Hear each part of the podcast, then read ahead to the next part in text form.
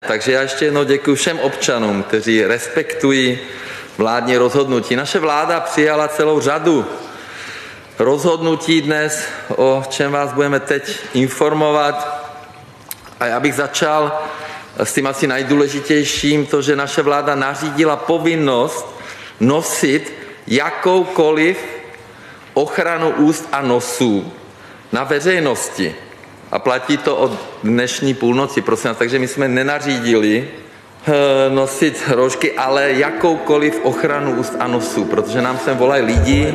Den co den vláda premiéra a předsedy hnutí ANO Andreje Babiše seznamuje Česko s postupem boje státu proti šíření nového koronaviru.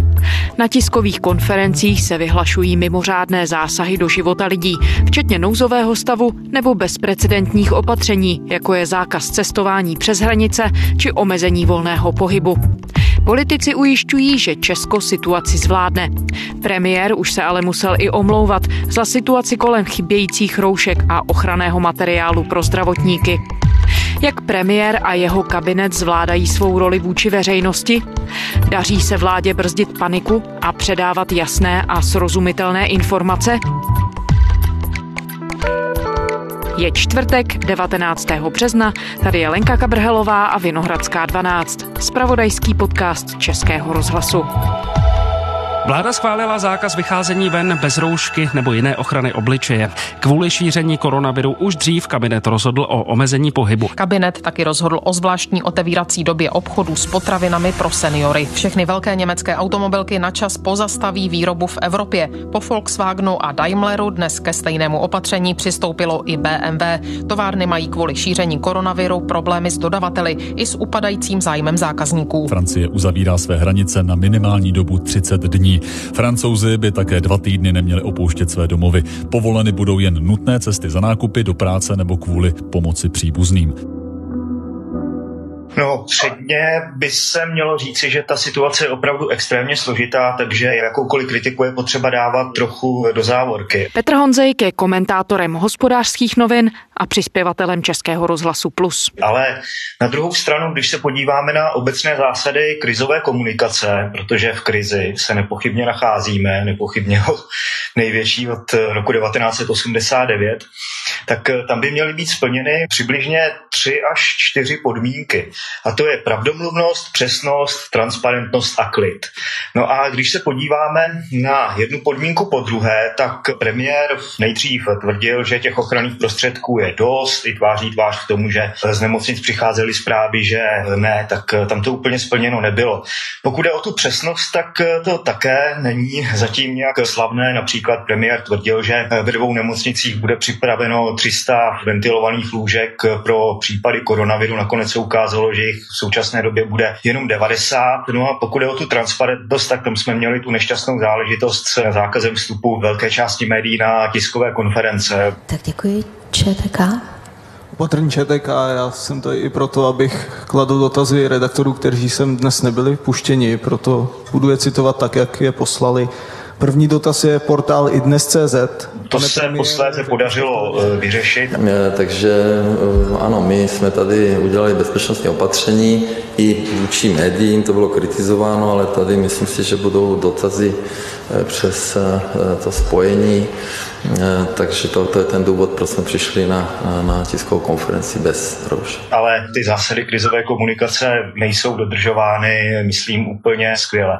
Proč je to důležité? Důležité je to zejména z důvodu důvěry veřejnosti ve fungování státu, ve fungování státního aparátu, protože když to trošku přeženu, tak když lidé nemůžou stoprocentně věřit tomu, co slyší od premiéra na vládní tiskovce, tak jak pak mají věřit další větě, že například není důvod vykupovat obchody pro protože zboží je dost. Tady jde hlavně o to, že vzájemná důvěra je v krizi, samozřejmě nejen v krizi, ale hlavně v krizi základní kapitál, takže by se mělo pracovat všemi prostředky na jeho navyšování a ne s ním hazardovat. Takže i když říkám, že to má Andrej Babiš ohromně těžké a jeho nasazení opravdu ohromující, tak by, myslím, bylo dobré, aby na e, té krizové komunikaci právě, aby víc lidí uklidnil a vzbuzoval víc důvěry, ještě zapracoval. Tak to možná pojďme probrat bod po bodu.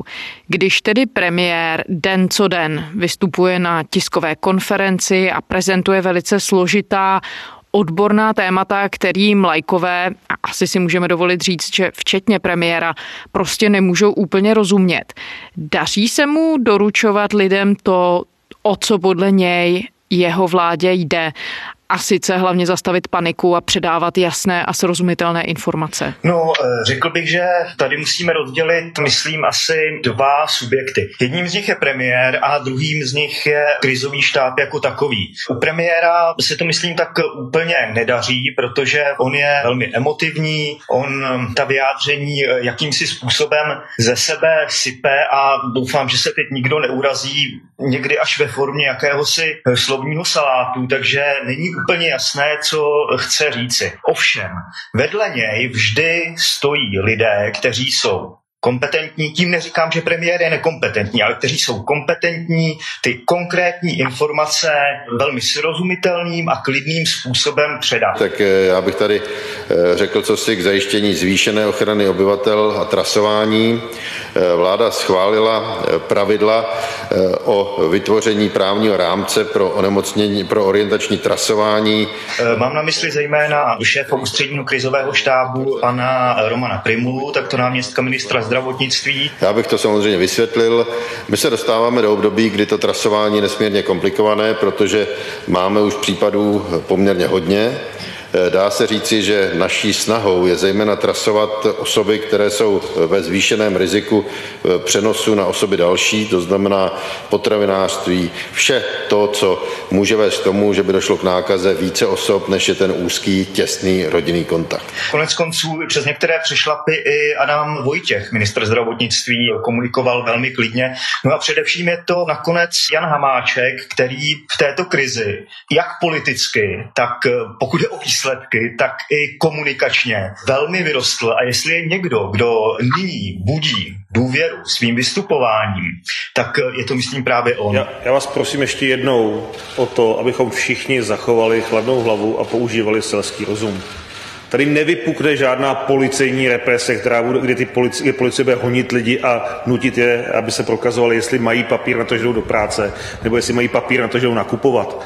Policisté jsou normální lidé, kteří samozřejmě nebudou nikoho takto lustrovat. Celé, celý smysl toho opatření je, aby si lidé konečně uvědomili, že opravdu je závažná krize a jediný způsob, jak se dá čelit tomu, co se děje v Itálii, jediný způsob, jak se dá čelit těm 368 mrtvým denně, je to, že to těm lidem konečně dojde, zůstanou doma, budou chodit akorát do práce a maximálně si nakoupit a že to prostě společně aspoň těch 10 dní nebo 14 dní vydržíme. Takže stát jako celek si myslím, že dokáže ty potřebné informace k lidem doručit, ale bohužel bych řekl, že to není zásluha premiéra, ale to spíš navzdory jemu. A jak překvapivé to je, že Jan Hamáček vyrostl v uvozovkách do té role, že právě on je tím členem vlády, který zosobňuje klid a nějaký klidný přístup.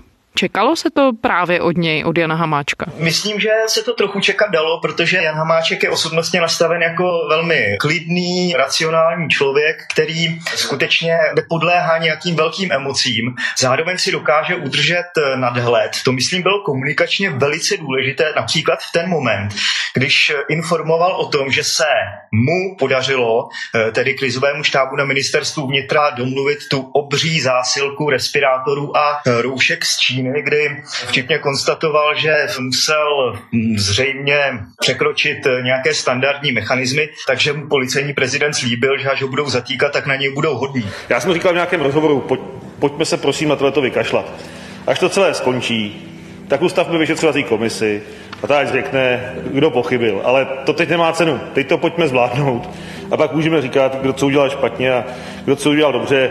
Já jsem taky asi ne, nejel úplně podle pravidel při těch nákupech jak mi říkal policejní prezident, až mě budou zavírat, tak mě budou hodný, ale já prostě potřebuji sem dostat ten materiál a až tady bude, tak a až to zvládnem, tak si můžu říct, kdo pochybil. Prostě a přesně tyhle ty momenty, i včetně toho, že eh, Jan Hamáček přijde na tiskovou konferenci v červeném svetlu, vypadá ten velmi neformálně, zároveň vystupuje klidně, tak to jsou všechno momenty, eh, které, myslím, mohou eh, řadu lidí uklidnit a ukázat, že ten stát není v křeči a že skutečně ve finále se s tou krizí krizí dokáže vyrovnat. Jan Hamáčka, který byl v minulosti spíš takovým unaveným odcházejícím politikem, ta situace evidentně nakopla. Ta práce ho kromě toho, že dělá dobře, evidentně začala bavit a myslím, že hraje v této situaci obrovskou pozitivní roli. No a obecně je to běžné, třeba i v zahraničí, že vystupuje a předává právě i ty poměrně odborné a specifické informace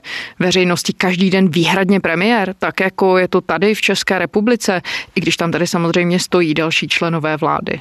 No, to úplně nedokážu posoudit, ale dá se říci, když to srovnáme například se situací v Německu, tak tam je naprosto nemyslitelné, že ty odborné záležitosti do detailu by lidem vykládala Angela Merkelová. Jsou to zásahy, které naše země nikdy nezažila a které jsou samozřejmě velmi omezující. V tuhle chvíli jsou ale potřeba. Se snížením počtu mezilidských kontaktů může klesnout výskyt nových nákaz a tím pádem i počet vážně nemocných lidí. Chceme bránit tomu, aby se zdravotnický systém přehltil. Ta má tendenci spíš odborníkům naslouchat, nějak ty záležitosti sumarizovat a překládat to veřejnosti, ale pokud jde o ty odborné záležitosti, tam dokáže ustoupit do pozadí. Tady Andrej Babiš, jak je naučený, tak se snaží tu situaci mimo jiné také využít k tomu, tomu, aby jen on sám pořád byl vidět, aby jen on sám vypadal jako ten zachránce národa před koronavirem. No a potom, protože při vší úctě není odborník, tak některé odborné záležitosti se potom ztrácejí v tom jeho formálním vyjadřování, které někdy sklouzává až do formy slovního salátu a musí to potom odborníci překládat. Takže Andrej Babiš je komunikační solitér a je to, řekl bych, spíše výjimečné. No jak si to říkal, emoce jsou teď vyšponované vysoko a to nejen samozřejmě u členů vlády, ale i u veřejnosti, takže asi každý přešlap má i o to větší váhu. Premiér Babiš se v úterý omluvil na tiskové konferenci za tu situaci kolem roušek, respirátorů a zdravotnického ochranného materiálu. Byla přesvědčivá ta omluva? Myslím, že je výjimečné už jen to, že se premiér omluví. Ano, celý svět chce roušky.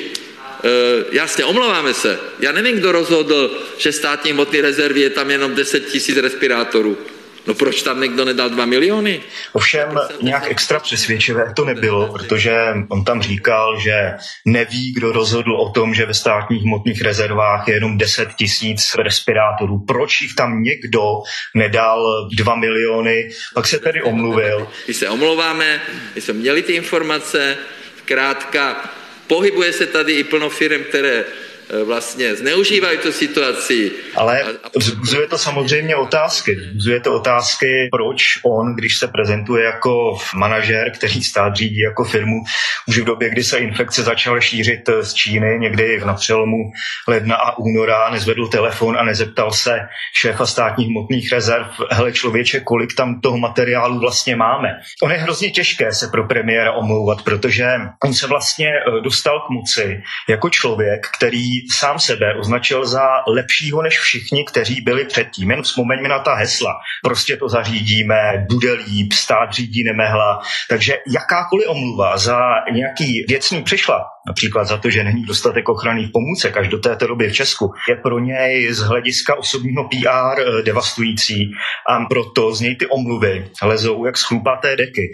Ale znovu říkám, je dobře, že se premiér alespoň dokázal omluvit a říct si, dobře, tohle jsme úplně nezvládli, pojďme dál, pojďme to zvládnout společně. No a když se podíváš na vystupování premiéra, mění se v průběhu té krize nějak zásadně? Posouvá se Andrej Babiš pod tlakem těch mimořádných okolností? Já myslím, že premiér vystupuje stále stejně. Premiér vystupuje tak, aby byl vidět co nejvíce on. Nakonec eh, to můžeme dokumentovat na tom případu z začátku koronavirové krize, kdy Jan Hamáček vystoupil s tím, že by měl být aktivován ústřední krizový štáb. Premiér to odmítl.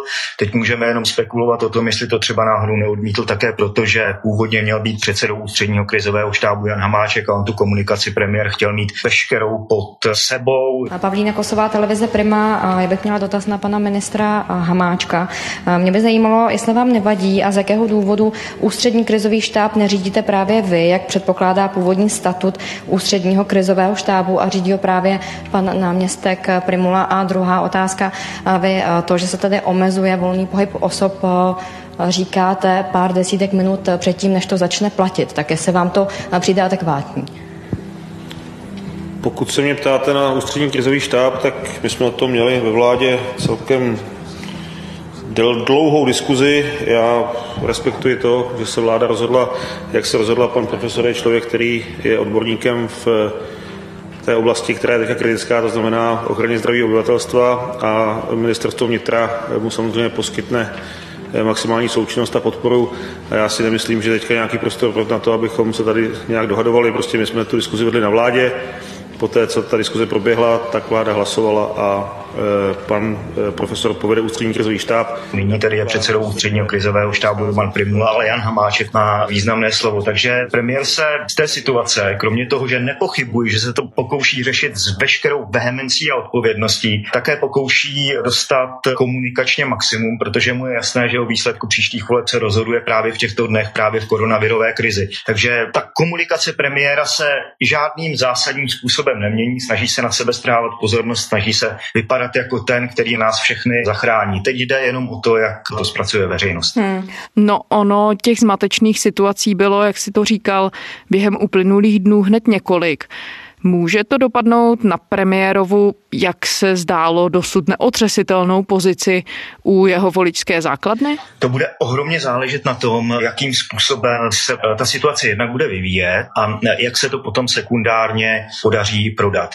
Pro politické důsledky koronavirové krize bude eh, důležité, kolik lidí u nás ve skutečnosti onemocní a kolik bude mrtvých.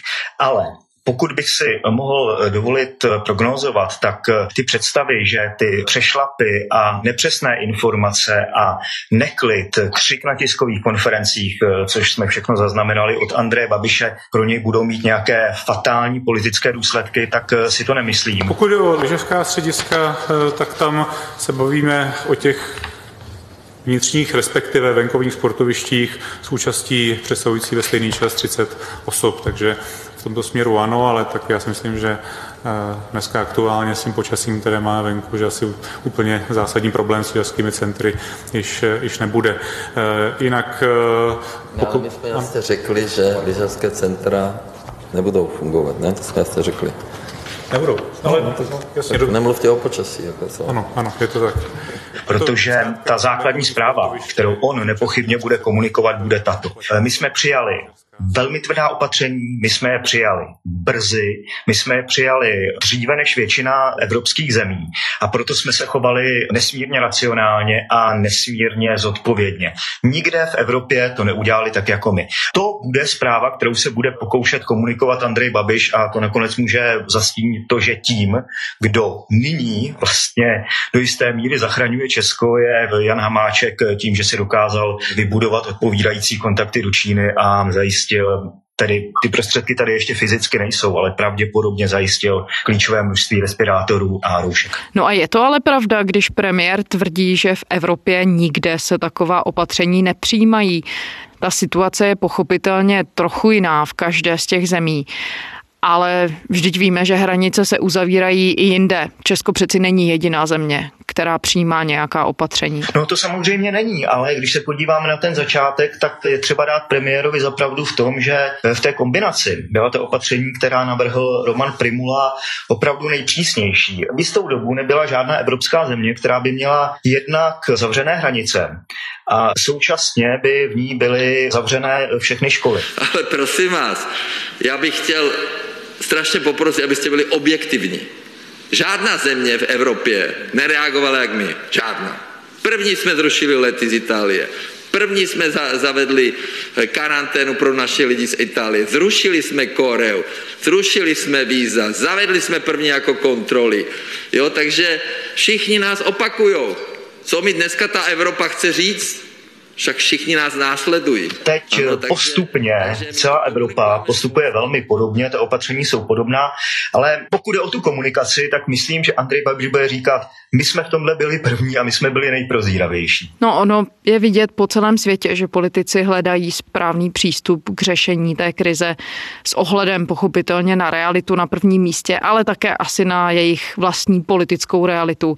Když se podíváme na českou vládu, dá se vysledovat podle čeho se řídí její přístup, nakolik postupuje třeba podle doporučení odborníků, anebo jestli tam může sehrávat roli právě nějaký třeba politický klíč? Myslím, že to jsou oba motivy a z toho, co vím, tak česká vláda, pokud jde o ty konkrétní opatření boji proti koronaviru, tak postupuje podle eh, toho, co řekne v epidemiolog a šéf krizového štábu náměstek ministra zdravotnictví Roman Primula. Další rovina je ta komunikační, kdy se z toho samozřejmě každý snaží politicky urovat co nejvíc více, protože politici myslí do budoucnosti, myslí na znovu zvolení. No ale pak je tady ještě třetí důležitá rovina, na kterou upozornila německá kancelářka Angela Merkelová, totiž, že proti krizi, proti COVID-19 je nutno udělat maximum, ale zároveň nesmíme dopustit, abychom ohrozili ekonomické podmínky naší budoucnosti.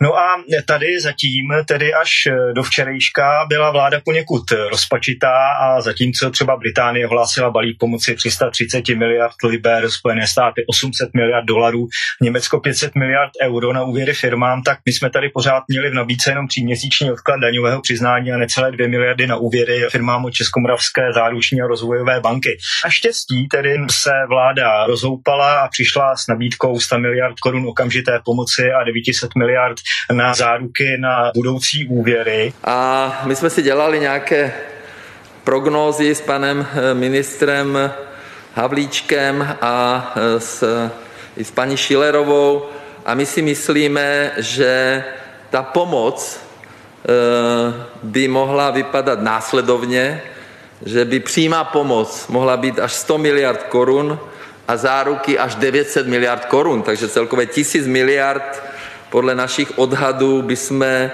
poskytli podnikatelům, živnostníkům, firmám v rámci e, toho stavu naší, eh, naší ekonomiky. Takže to je samozřejmě eh, zásadní. Takže dobře, ale myslím si, že tato záležitost přece jenom v rámci uklidnění celkové situace mohla přijít eh, trošičku dřív a mohla přijít přibližně v té chvíli, když to oznamovalo Německo nebo Velká Británie, ale možná je to jenom kosmetický detail. Je nějaké vysvětlení pro to, že ten aspekt třeba netlačí víc i ministři, do jejich portfolií ekonomika zapadá? Tam myslím, že jsou dva základní problémy. Za prvé, Andrej Babiš tu vládu řídí velmi autoritativním způsobem a ministři jsou, řekněme, trošičku přikrčení. No a za druhé, kdybych se zeptal, viděli jste v poslední době nějakého jiného ministra než Alenu Šilerovou a pana Havlíčka? Ty ostatní? Já upřímně řečeno ne. Petře, když by ses na to tedy měl podívat z nadhledu, a teď já vím, že to jde těžko, protože jsme uprostřed té krize, kdo ví, jak dlouho to potrvá, ale co jsme se vlastně tedy dozvěděli, co se týče třeba právě politické reprezentace, toho, jakým způsobem dokáže nakládat s takhle unikátně složitou situací? Především jsme se dozvěděli, že na tuto situaci jsme absolutně nebyli připraveni a netýká se to jenom Česka, týká se to vlastně celé Evropy, protože Andrej Babiš, což je mimochodem teď jeho linie obrany ve vztahu k tomu, že nejsou ty ochranné prostředky, říká, oni nejsou nikde v Evropě. Pokud samozřejmě ty letadla dostanou povolení, tak by mohlo o víkendu dorazit z Číny až 30 milionů roušek a 1,1 milionu respirátorů. Informace, kterou jsem dostal od eh, pana ministra Hamáčka. Takže my intenzivně samozřejmě nakupujeme, my jsme včera měli videokonferenci se všemi premiéry, prezidenty Evropa má skutečně problém, nikdo nemá tyhle ochranné prostředky. Není to úplně pravda, na Slovensku je například mají, ale v zásadě má pravdu. Takže nebyli jsme připraveni a myslím, že to o politicích, ale vlastně i celé společnosti říká jednu důležitou věc. My nejsme zvyklí na krize. My jsme si zvykli za tu dobu několika desítek let klidu, který v Evropě je, že buď krize žádná velká nepřijde, a nebo že pokud přijde, takže všechno bude řešitelné na kliknutí, že stačí zašmudlat pod displeji mobilního telefonu a ty ochranné prostředky nebo cokoliv, co by to tu krizi vyřešilo, přihučí od někud v kontejneru z Číny, z Bangladeše, z Indie. No a najednou se ukazuje, že vlastně ne, že ta naše společnost je ohromně křehká a že přesto, že dokážeme komunikovat přes internet, létat do kosmu, provozovat biotechnologie, tak nedokážeme v reálném čase sehnat, když to trošičku přeženu, kus papíru se šňůrkami, abychom ochránili vlastní lidi. Takže ta hlavní zpráva, myslím, že je křehkost společnosti a ne úplně zodpovědnost politiků, kteří skutečně, například v případě těch českých, někde na přelomu ledna a února, myslím, měli zvednout telefon, zeptat se, kolik těch ochranných prostředků máme v hmotných rezervách. A pokud by se zjistilo to, co nakonec se ukázalo jako realitou, tak zvednout telefon, zavolat do Číny. Tehdy ještě možnost sehnat ty prostředky byla. Takže velká neopatrnost způsobená velkou pohodlností, ale netýká se to jenom politiků, ale celé společnosti. Petr Honzejk, komentátor hospodářských novin a přispěvatel Českého rozhlasu Plus. Díky Petře. Díky, hodně zdraví. Díky tobě taky. A to je ze čtvrteční Vinohradské 12 vše. Kdykoliv nás najdete na stránkách i rozhlasu, našeho spravodajského webu. Naše díly jsou ke stažení pochopitelně ve všech podcastových aplikacích. Poslouchejte nás v té, která vám je nejpříjemnější. A pište nám, naše adresa je vinohradská 12 zavináč rozhlas.cz. Těšíme se zítra.